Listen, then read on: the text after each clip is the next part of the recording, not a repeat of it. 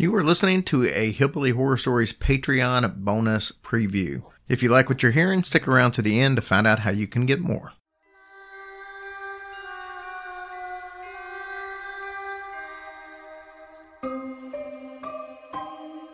You are listening to Hillbilly Shorts. Thank you so much for your patronage. Welcome back, peeps.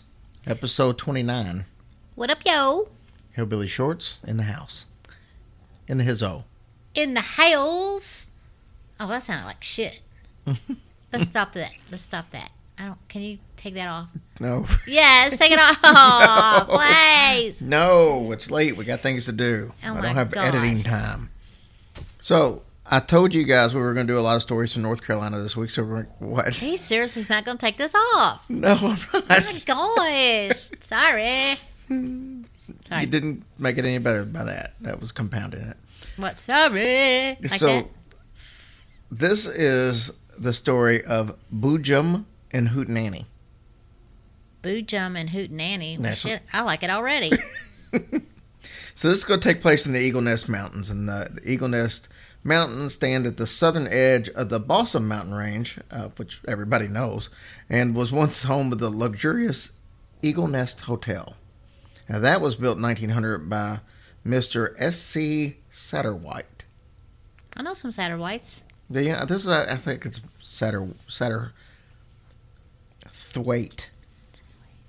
No. Satterthwaite. S. C. Satterthwaite. It's not. The TH is silent, you crazy. Well, why would it be silent? Well, because that just is dumb. Satterwaith. Makes Well. no sense. the Satterthwaites of oh Waynesville. All right, this episode is effed up already. I'm just saying. It's okay, we're giddy because it's late and we're getting ready for our trip to New Orleans. Yikes.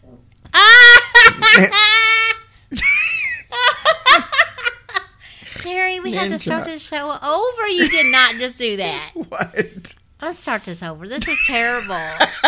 this is embarrassing for my soul.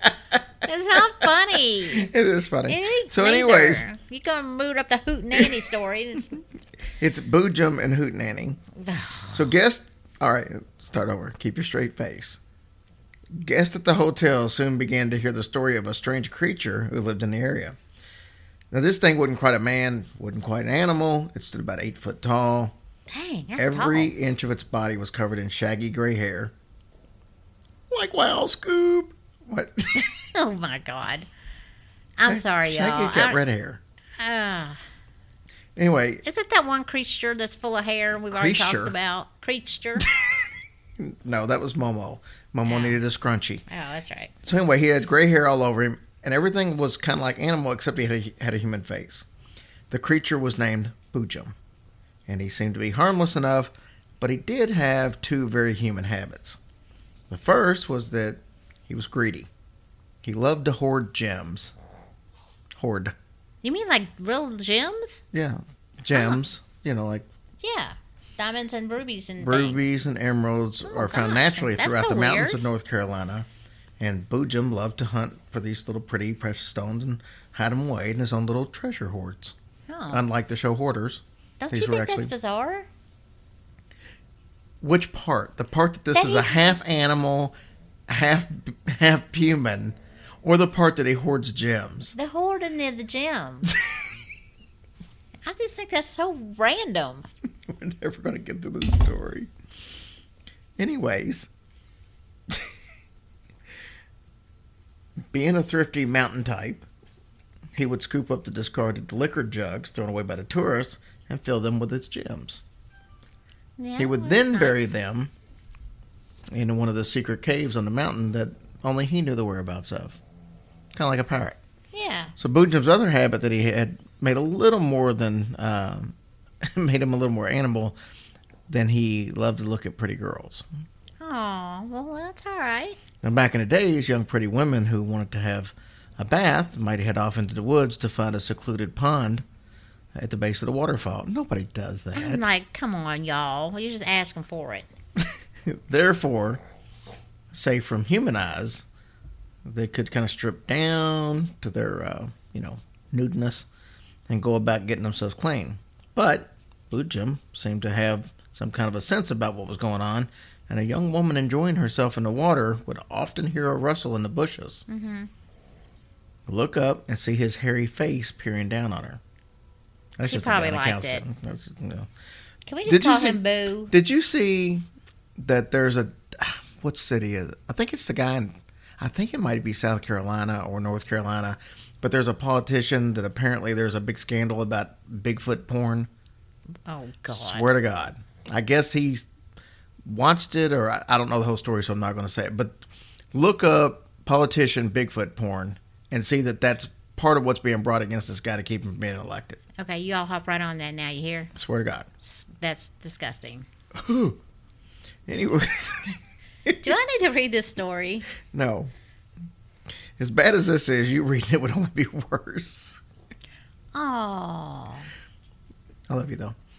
Now, most of these girls will quickly gather up their clothes and run, you know, off back home as soon as they saw him. But one young woman named Annie was braver than most of them, and one day, as she was bathing in the stream deep in the balsam groves of Eagle Nest, she looked up and saw Boojum staring down at her.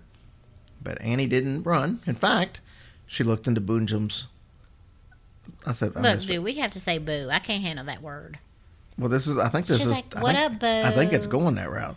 So she looked into Boojum's uh, sorrowful eyes and saw that he, above all else, was just another lonely soul living in the mountains. And he fell in love with those eyes, and he fell, in, and she fell in love with Boojum. You said Bulgum. you are so nasty.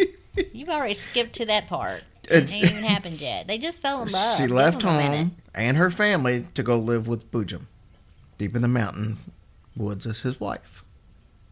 Well, that was really nice of her.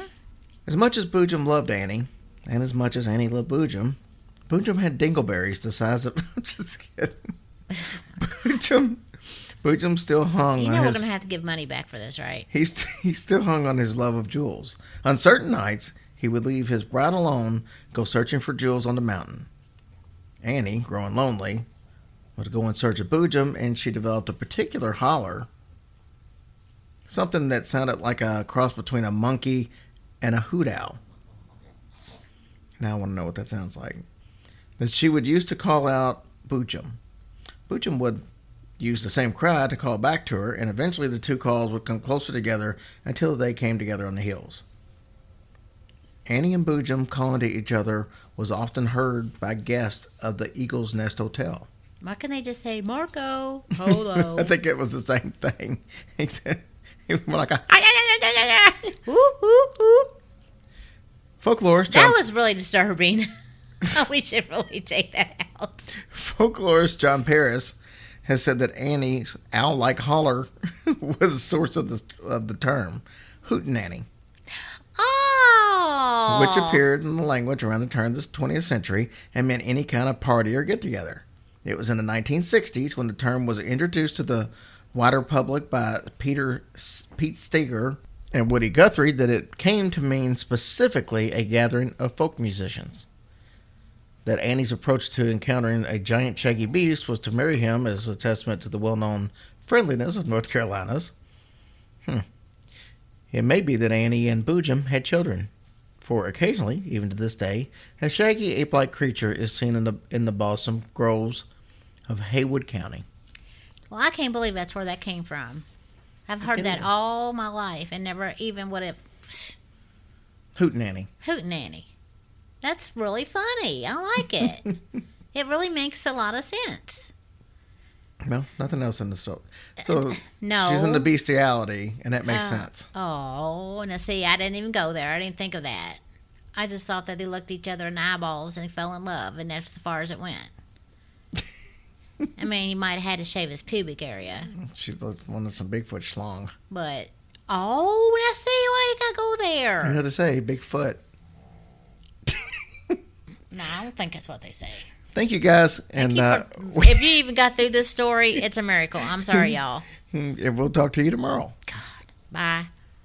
Hey guys, if you like what you just heard, we do six of those small bonus episodes every single week. We also do two full length bonus episodes every month. We do a listener stories episode and then a story that's just, just like the ones you would typically hear on the regular feed. If you're interested in supporting us on Patreon, just go to patreon.com and look up Hillbilly Horror Stories or go to hillbillyhorrorstories.com and there's a direct link right there. Thank you guys so much for what you do for us.